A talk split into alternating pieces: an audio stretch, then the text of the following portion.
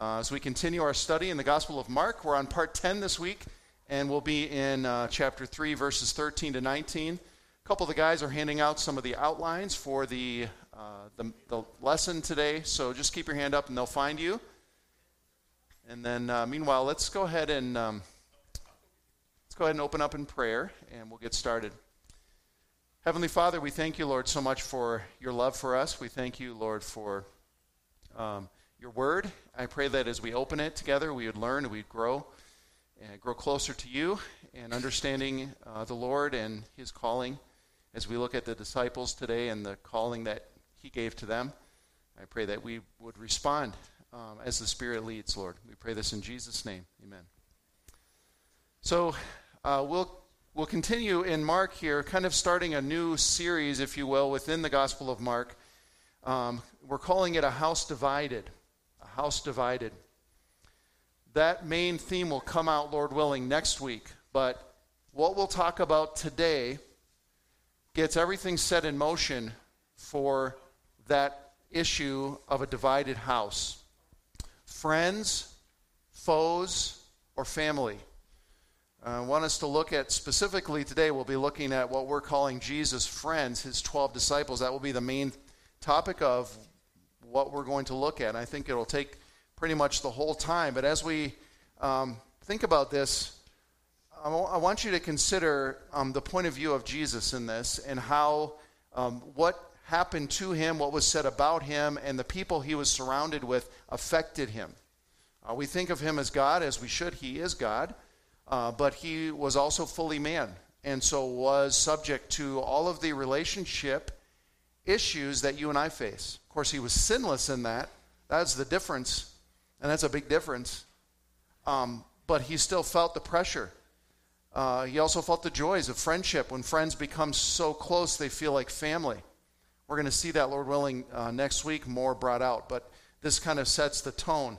What happens when family becomes distant? They feel like less than friends. What about when those closest to us become our enemies? Even those that we would consider our family become our foe. And so that's, that's the kinds of things we're going to be looking at as we look at this next portion of the Gospel of Mark.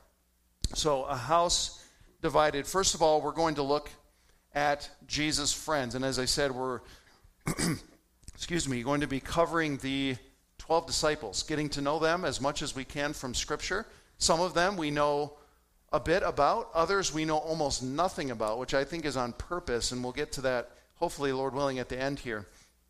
But let's review a little bit from last week. We looked at the calling, and we see that in Mark chapter 3, verses 13 to 15. I won't read these verses again, but we found last week that there were four things that Jesus called the disciples to do. It was a fourfold calling. First of all, they called, he called them to be with him. He called them to preach. He called them to have power over sickness and to power over Satan. All the things that Jesus was doing.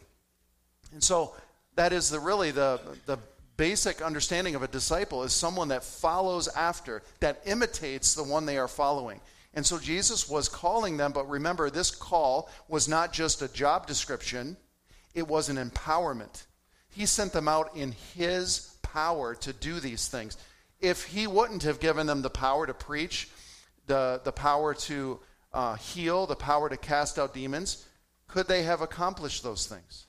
No, it's always in the power of the Lord. And so today, we're going to look specifically at these 12 men, these 12 called ones that he called to be his disciples and even more specifically his apostles his representatives uh, to the world.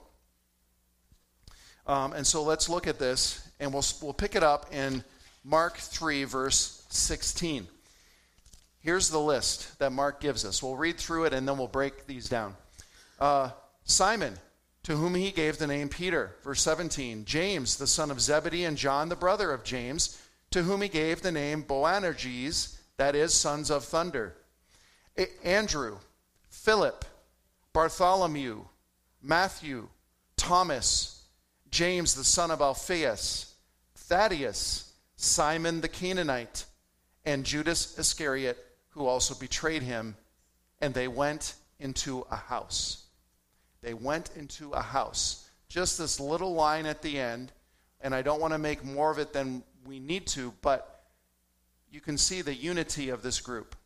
These are his friends that are going to become closer to him than his own family, as we're going to see uh, as this passage unfolds. Uh, in his book called 12 Ordinary Men, uh, author and pastor John MacArthur explains to us a little bit of the hierarchy, if you will, of the disciples, the arrangement that he had, uh, that he made with them. I know the font's a little small. I will read it, uh, and then I'll show you a chart that kind of helps understand how the 12 were arranged. Uh, MacArthur writes The 12 are then arranged in three groups of four. Group one always has Peter at the head of the list, and, and that group always includes Andrew, James, and John. Group two always features Philip first and includes Bartholomew, Matthew, and Thomas. Group three is always led by James, the son of Alphaeus, and it includes Simon the Zealot, Judas, son of James, called Thaddeus and Mark, and Lebbaeus, whose surname was Thaddeus and Matthew, and finally Judas Iscariot. Uh, he, Judas is omitted from the list in Acts 1 because he was already dead by then. In the three lists where Judas's name is included, it always appears last, every time, along with a remark identifying him as the traitor.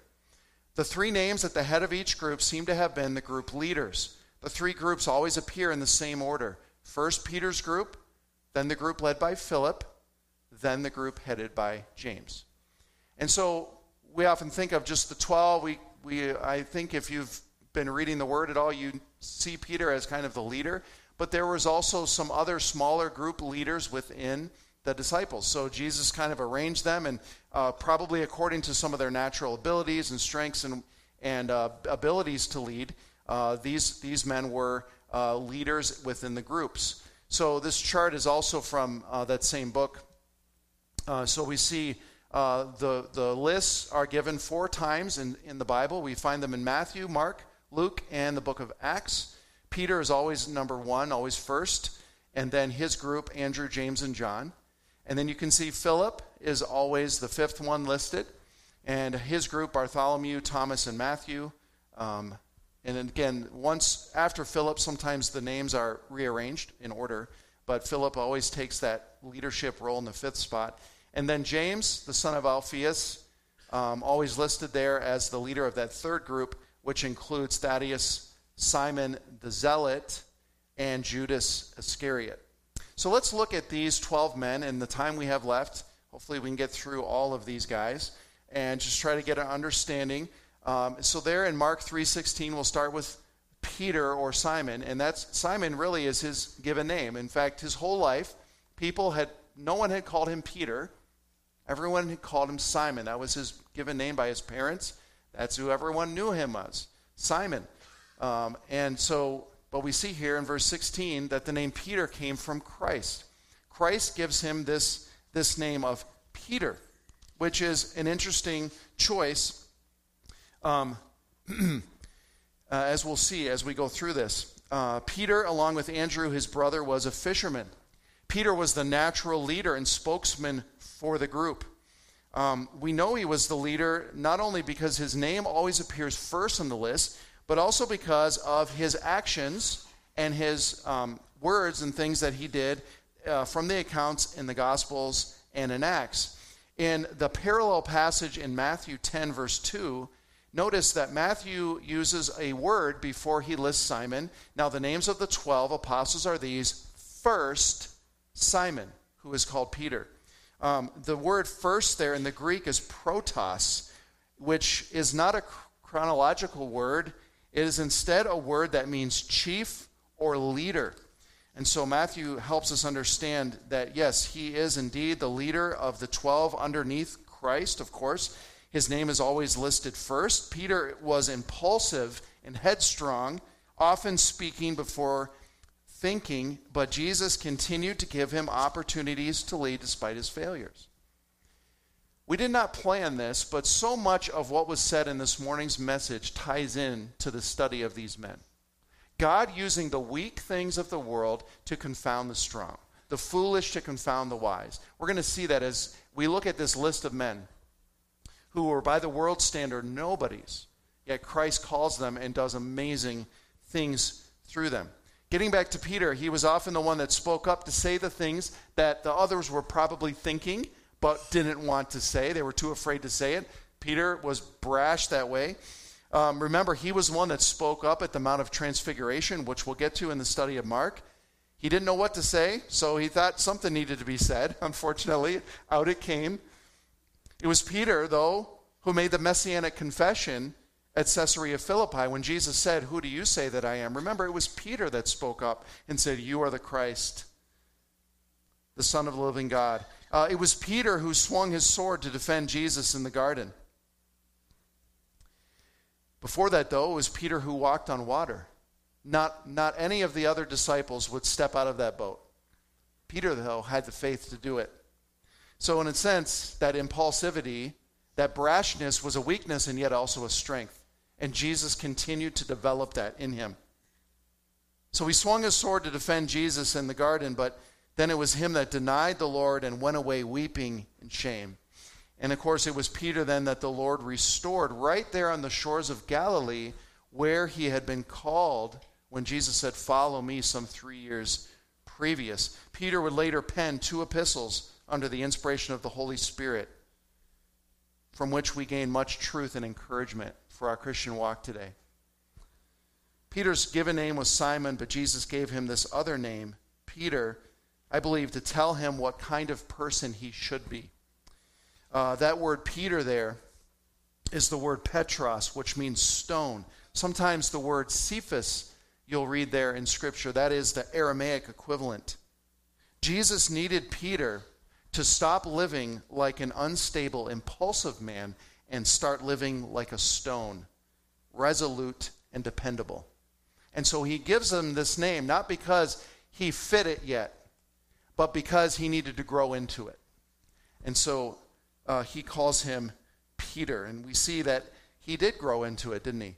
As we progress through the storyline, as we look at what happened in the book of Acts, who's the one standing up and preaching right from the start and defending the uh, messiahship of Jesus of Nazareth? Who's the one that's, that's calling people to believe, calling Israel to turn back to the Lord? It's Peter.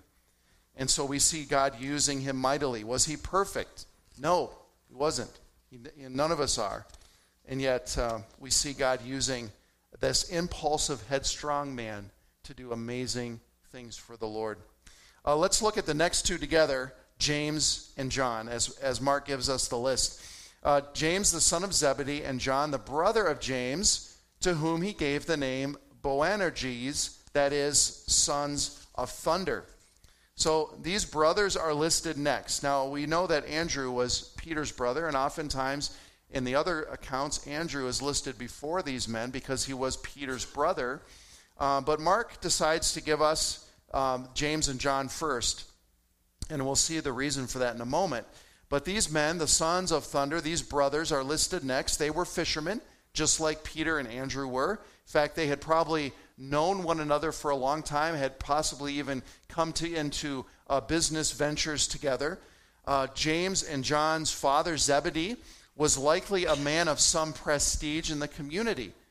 And his business, his fishing business, was large enough and successful enough to hire multiple servants. We see that in, in one of the accounts that the brothers leave their father in the boat with the servants. And so um, we see that his business was successful. James was the older of the two, and the one we know the least about between James and John. Uh, we don't really see James acting alone very often.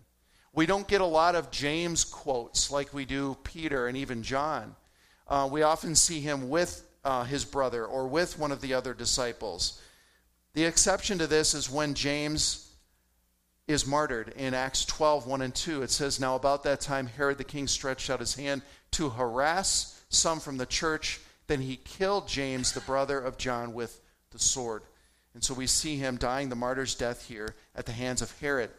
Now, John, on the other hand, uh, was uh, much has much more material and is the apostle who penned not only the Gospel of John, but also the epistles of 1st, 2nd, and 3rd John, along with the epic apocalyptic treatise, the book of Revelation.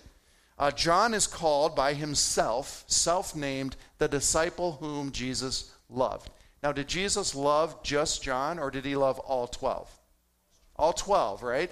Um, but John just wants to, uh, I guess, enjoy and celebrate God's love for him. And so he's he always um, refers to himself in, in his gospel as the disciple whom Jesus loved. We see this in John 21 7. Uh, Therefore, that disciple whom Jesus loved said to Peter, It is the Lord. And so, this is, of course, when they're out in the boat right before um, the Lord restores Peter there on the shores after his resurrection. John, as I stated, never names himself in his gospel, always references himself in relation to Jesus. He never self promotes. He understands that it's his relationship with Christ that has the greatest impact on the, on the people that will be reading what he's writing. Uh, like Peter, James and John were given this nickname, sons of thunder. It doesn't tell us exactly why, but I think we read between some of the lines, we can see that some of it could have been their reference, uh, a reference to their tendency to be rather boisterous men or to even have a hot temper. And so we see in Mark 9:38, uh, John answered Jesus, saying, Teacher, we saw someone who does not follow us casting out demons in your name, and we forbade him because he does not follow us. Just an overzealous kind of hot headed attitude that we see there um, out of the Apostle John. In Luke 9:54, we see a little bit bigger picture of this. When his disciples James and John saw this, they saw something negative being being done. They said, "Lord, do you want us to command fire to come down from heaven and consume them just as Elijah did?" They were ready for battle at a moment's notice. These these guys were on fire, and of course, we want to be on fire for the Lord, don't we? Uh, but these guys were ready for even violence. They're, they're thinking back to when Elijah and even Elisha calls down fire um, from heaven and destroys uh, the enemies. They're thinking, man, we got to do it. Call, let us do it, Lord. Let us call down fire uh, from heaven. This, this is their attitude. Um, and, and of course, Jesus rebukes that. But he continues, just like with Peter, to use this, the, these men, and even in their weakness, as we even looked at this morning, uh, to uh, be a strength for him. Peter, James, and John are what we would call the inner circle amongst the 12 disciples. These three had the closest relationship with Jesus. They were the inner circle, they were set apart from the others. It was these three that were present when Jairus' daughter would be raised from the dead in Mark 5:37, which we will get to. Lord willing, he permitted no one to follow him except Peter, James, and John, the brother of James. Also, on the Mount of Transfiguration, it is these three men out of the twelve that Jesus calls to accompany him up on a high mountain apart by themselves, and he was transfigured before them. If you remember, as they're coming down, what does Jesus tell them? Don't say anything to anyone until, until later, until after I have uh, risen, basically. He says, Keep this between you three. Don't tell the other, uh, the other disciples about it. Uh, in the Garden of Gethsemane, uh, in Jesus' darkest hour here on earth, it is Peter, James, and John. He took Peter, James, and John with him, and he began to be troubled and deeply distressed. Of course, they weren't a big help uh, to him. Like so many of us in our weakness and our frailty, uh, they fell asleep instead of praying. But uh, he wanted them there with him. Let's move on to the next disciple then, Andrew. Uh, we see him next there in Mark 3:18. His name comes after uh, those three, and I believe again that's why Mark listed those three uh, before Andrew to help us uh, get a, get that grasp of the circle, that inner circle of three that uh, Jesus called in close to him. we already stated Andrew was the brother and business part, partner of Peter in their fishing business together. Andrew, though, was a disciple of John the Baptist. before he was a disciple of Christ, he would be the one to introduce Peter to Jesus. In John 141, speaking of Andrew, it says he first found his own brother Simon and said to him, "We have found the Messiah," which Mark te- or John tells us, which is translated uh, the Christ. Now we we've talked about Peter and his impulsive, hot-headed, prone to be out in front type of personality. Uh, no one would have known this better than Andrew, his brother. He knew full well that if Peter was part of a group, he would find a way to lead. It was his nature to do this. Yet Andrew brings him along anyway. I think this is an indication of Andrew's humbleness.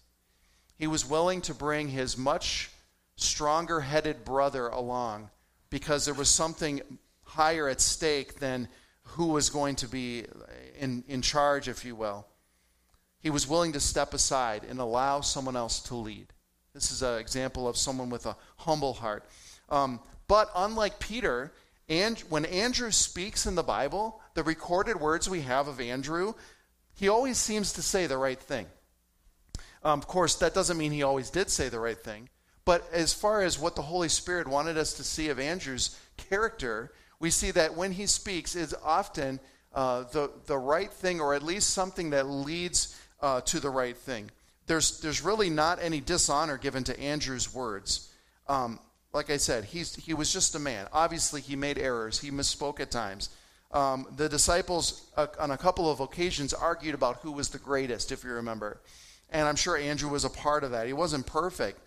Uh, but, but Andrew had some highlights in, in the gospel accounts. Um, it was Andrew that would bring the boys' lunch to Jesus when the 5,000 were fed. One of his disciples, Andrew, Simon Peter's brother, said to him, There is a lad here who has five barley loaves and two small fish, but what are they among so many? So it was Andrew bringing, he had a, a habit really of bringing people to Christ. Uh, we see that it's kind of a pattern in, in Andrew's life um, that he did that.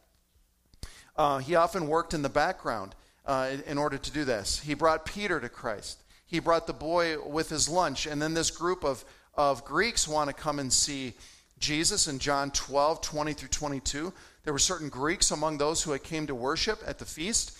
Then they came to Philip, who was from Bethsaida of Galilee. So we're going to talk about Philip in a moment, but Philip is a Greek name.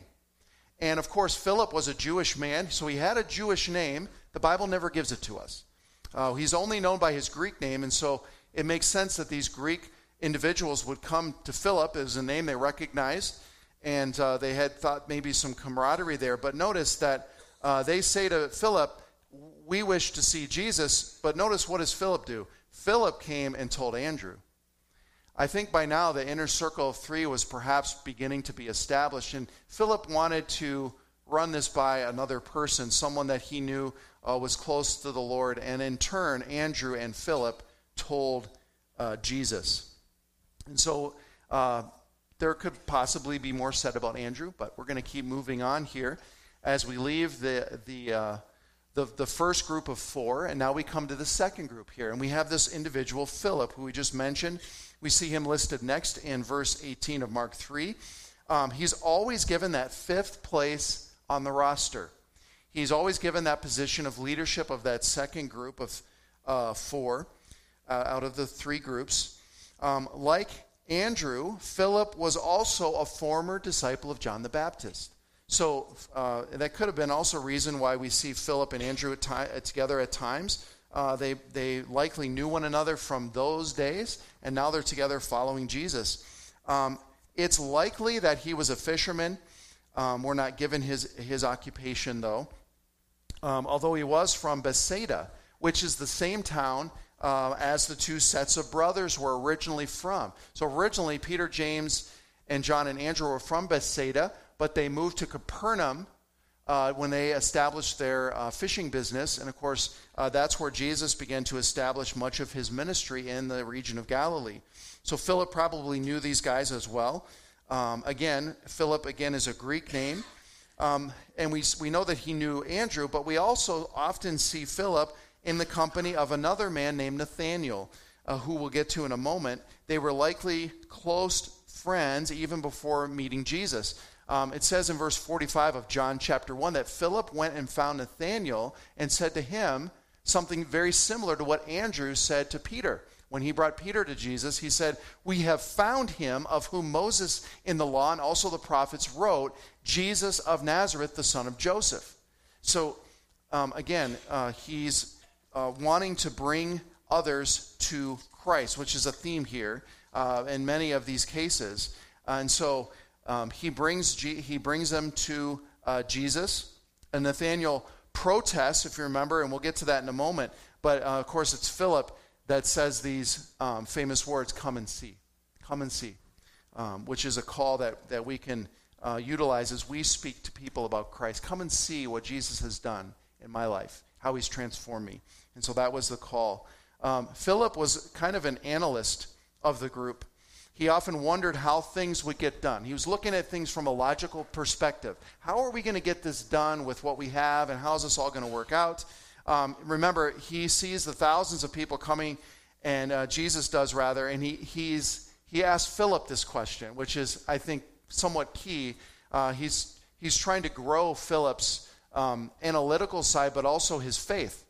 Uh, because sometimes faith has to abandon uh, the, the analyzing of every fact. So in John 6, 5 and 6, Jesus lifted up his eyes and seeing a great multitude coming toward him, he said to Philip, Where shall we buy bread that these may eat? Test time, testing time for Philip. Uh, again, in verse 6, it tells us, But this he said to test him, for he himself knew uh, what he would do. Uh, so Philip um, answers there in verse 7 well, 200 denarii worth of bread is not sufficient for them, that every one of them may have a little. He had already done the math. He had already done the calculations in his mind. He said, Lord, um, maybe this is what they had in their money bag. Maybe they had about 200 denarii, or maybe he was just saying that's such an exorbitant amount. Uh, so Philip would need to grow in his faith. He would need to grow in his faith in the Lord. Uh, in the upper room at the Last Supper, Philip once again showed his struggling faith. Uh, remember in John 14, verse 8, Philip said to Jesus, Lord, show us the Father, and it is sufficient for us. Um, and so Jesus is almost uh, kind of really uh, rebukes him. His answer is just kind of heavy and rebuke. Um, and so he once again is calling Philip, I need you to grow in your faith, Philip. Remember the things that I taught you. He said, Have I been with you so long, and yet you have not known me, Philip? We've been talking about this for three years, Philip. I need you to listen. I need you to grow in your faith. He who has seen me has seen the Father. So, how can you say, Show us the Father? We've been over this a number of times. And so he kind of chides him a little and encourages him, though, to understand hey, we've been through this. I, I need you to grow. I need you to stop analyzing things and listen with ears to hear. Listen with faith. Uh, next, we have Nathaniel, who we mentioned already. Um, and so uh, Nathaniel's uh, name here listed um, Andrew, Philip, Bartholomew, otherwise known as Nathaniel. So we're calling him Nathaniel, but really um, uh, Mark's account gives him the name Bartholomew.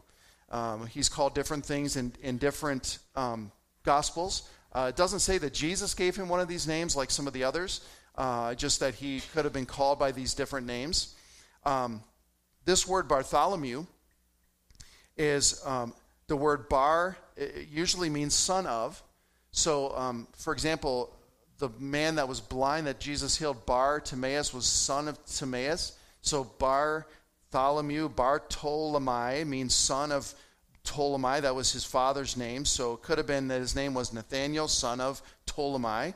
Um, Nathaniel, the name means God has given. God has given. Uh, he was from the town of Cana, where Jesus performed his first miracle, turning water into wine. Uh, Bartholomew was one that studied the scriptures. This man had a zeal for biblical accuracy. Remember, as we stated, uh, Philip comes to him, says, We have found him. Notice how he describes him, of whom Moses in the law and also the prophets wrote, Jesus of Nazareth, the son of Joseph. Remember, uh, Philip says to Nathaniel, remember, we've been, we were just talking about this. We were just reading this. We, we've been waiting. We've, we've read the scrolls. We've studied the word.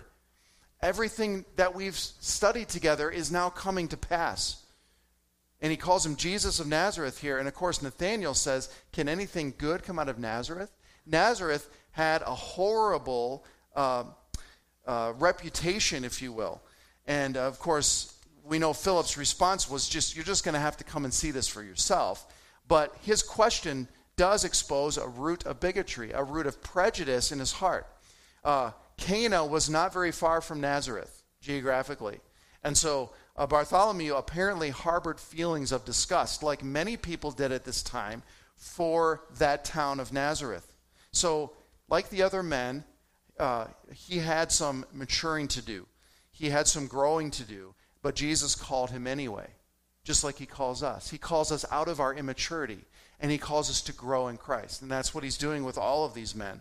Um, Jesus, though, does make a high commendation of Bartholomew, uh, also called Nathanael. Jesus saw Nathanael coming toward him and said of him, Behold, an Israelite indeed, in whom is no deceit. What a high calling or, or commendation from the Lord. Um, really, Bartholomew, he never hid his thoughts. He was not a deceitful man. He was kind of one of those people that's just kind of an open book. He, he's whatever he's thinking, it's probably going to get said. Um, he, he's going to let you know what he thinks. But then Jesus reveals his deity to this man. And I love the immediacy with which he believes based on Jesus' testimony. Nathanael says to him, How do you know me? They've never met before, they've never physically met. And Jesus answered him and said, Before Philip called you, when you were under the fig tree, I saw you. Nathanael answered and said to him, Rabbi, you are the Son of God. You are the King of Israel. We've been talking about some of the religious leaders, the experts in the law, that Jesus is usually at odds with. The Pharisees and the scribes and the Sadducees. These men had spent their whole lives studying the Word, but they weren't getting it right. They weren't understanding what they were reading. They had corrupted their faith system they had corrupted the Judaism and the law and the truth of God's word. And so when Jesus came on the scene, these men that were the most learned, they were the teachers of Israel, could not see Jesus for who he was. So Jesus doesn't go to them. He goes to these men. He goes to the men with really no reputation to speak of. Why does Jesus go to them? Because they had ears to hear, they had eyes to see. They saw the scripture for what it really was. And so when they read in the Old Testament, Jesus says, the Old Testament, that's not where you're getting the life from. He says to the Pharisees at one point, You search the scriptures because you think that's where you're getting your life, but it's the scriptures that speak of me. I'm the source of life. That's what he's telling them.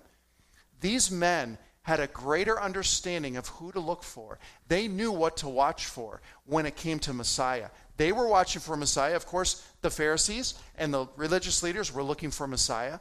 They were looking for the conquering king, though, not the suffering servant. They were looking for Rome to get overthrown. And honestly, some of the, really, the disciples were as well. But they had a more open mind. They had a more uh, a faith in their, in their hearts to believe. They read the scriptures, they knew what they were looking for. And if someone could say to this man, Nathanael or Bartholomew in Mark's uh, uh, passage, that I saw you, and I, first of all, I know you, and I saw you when, when I wasn't within eyesight of you, that was enough. That was enough for him to say, This is him. This is the Christ. This is the Son of God. This is my King. And immediately puts his faith in Christ. Let's move on to a couple of more, more of these men uh, Matthew and Thomas. We'll look at them together. Uh, Matthew's other name, of course, Levi. Uh, and it's interesting, at the beginning of Mark, we looked at the call of Levi, if you remember, at his tax booth. Um, but here he lists him as Matthew. And then, of course, Thomas being the other one. So we covered Matthew previously. Remember, he's sitting at his customs tax booth as a customs tax collector there in Capernaum. And Jesus walks by his booth. And what does he say to him? Follow me, right? Immediately, Levi or Matthew gets up. He leaves everything behind. He was despised, remember, by his fellow Jews. And I wonder what the tension was within the group of disciples when he was brought on board. Um, because these guys knew him as this tax collector. Uh, he was rejected by almost everyone. Any, any uh, self respecting Jew would have wanted nothing to do with Matthew. Uh, yet Jesus calls him. And I believe that he, like Bartholomew, was watching for the Messiah. He was waiting to see what would happen. Uh, Matthew's choice to follow Jesus, remember, was irreversible. And what I mean by that is the, the tax booths were franchised. They were purchased as franchises, and they went to the highest bidder.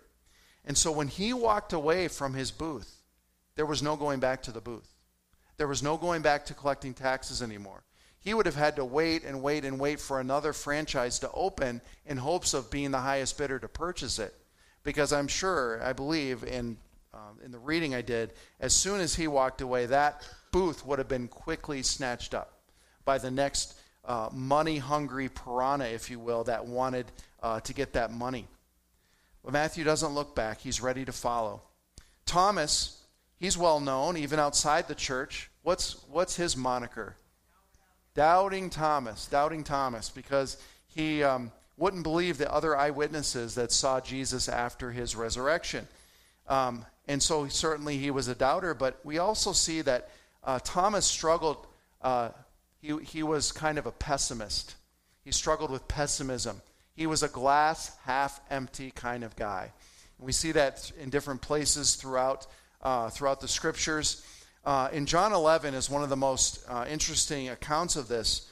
So, um, to set up what's going on here, um, Jesus tells the disciples, We're going to go back to this area of Bethany.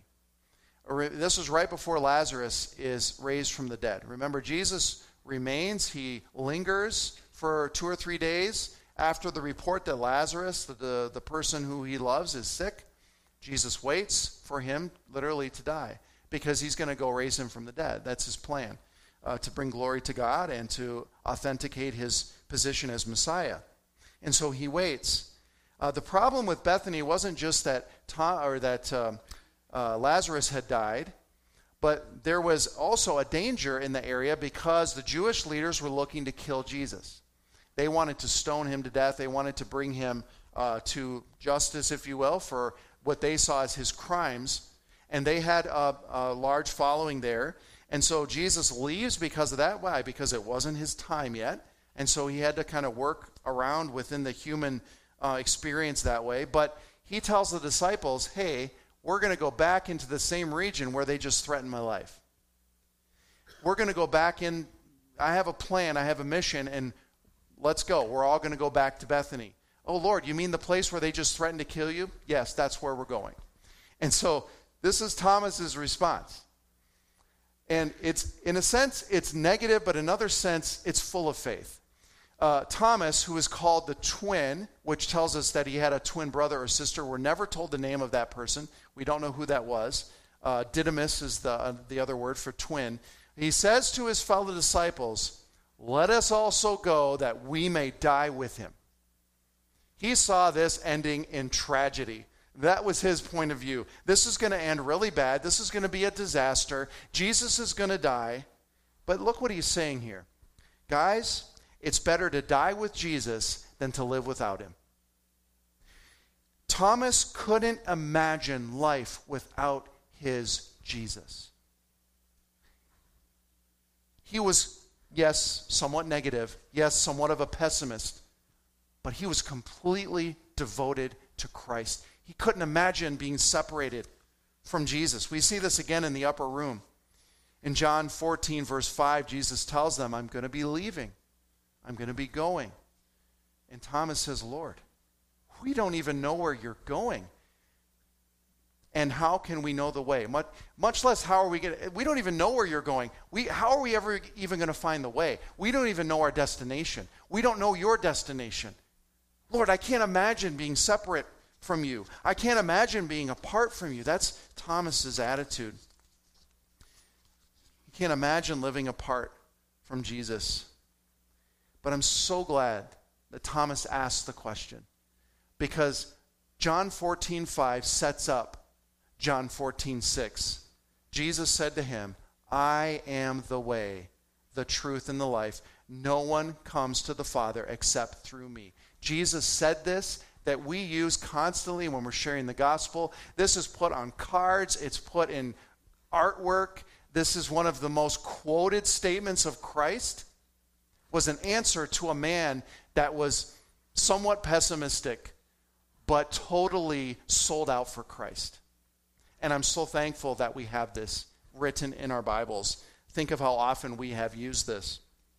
As we draw to a close, um, we are going to uh, look at the last three, Lord willing. We will pick this up next week because we want to get, get done on time this morning. But we'll be looking at these three last men together James the Less. We'll look at what, what does that mean, James the Less? Uh, we'll look at Thaddeus. He was the disciple with three names. And then, of course, uh, Simon the Canaanite, and we will finish with uh, Judas Iscariot as well. So we've got four more to go. Um, so, again, we, we looked this morning, and, and I did not plan it this way, and Pastor Rich didn't plan it this way. The verses that he used and the theme of being weak, yet being strong in, in Christ, that could not be a better explanation or definition of these 12 men. Not one of them was strong in the world's standards. They were roughnecks.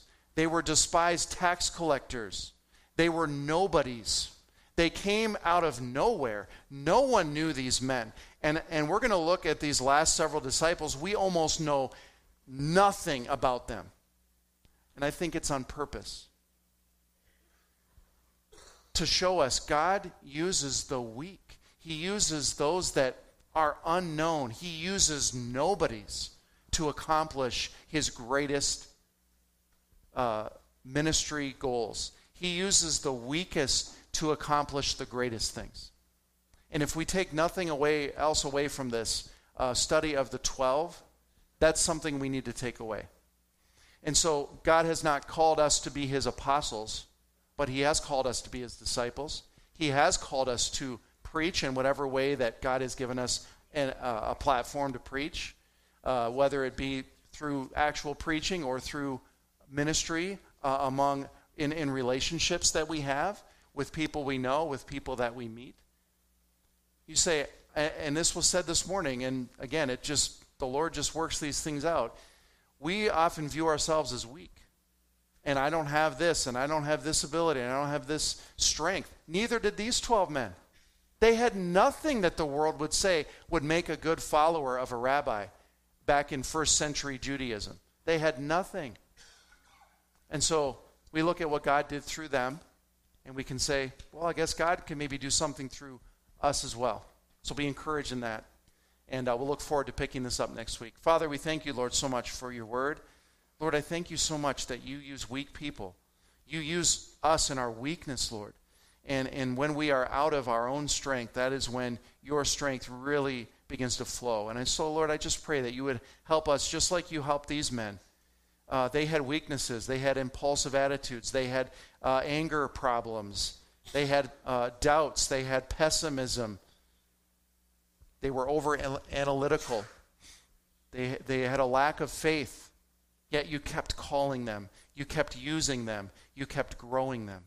So please, Lord, help us to continue to submit to your authority in our lives, and may we continue to grow in Christ as your disciples, Lord. And we pray this in Jesus' name. Amen.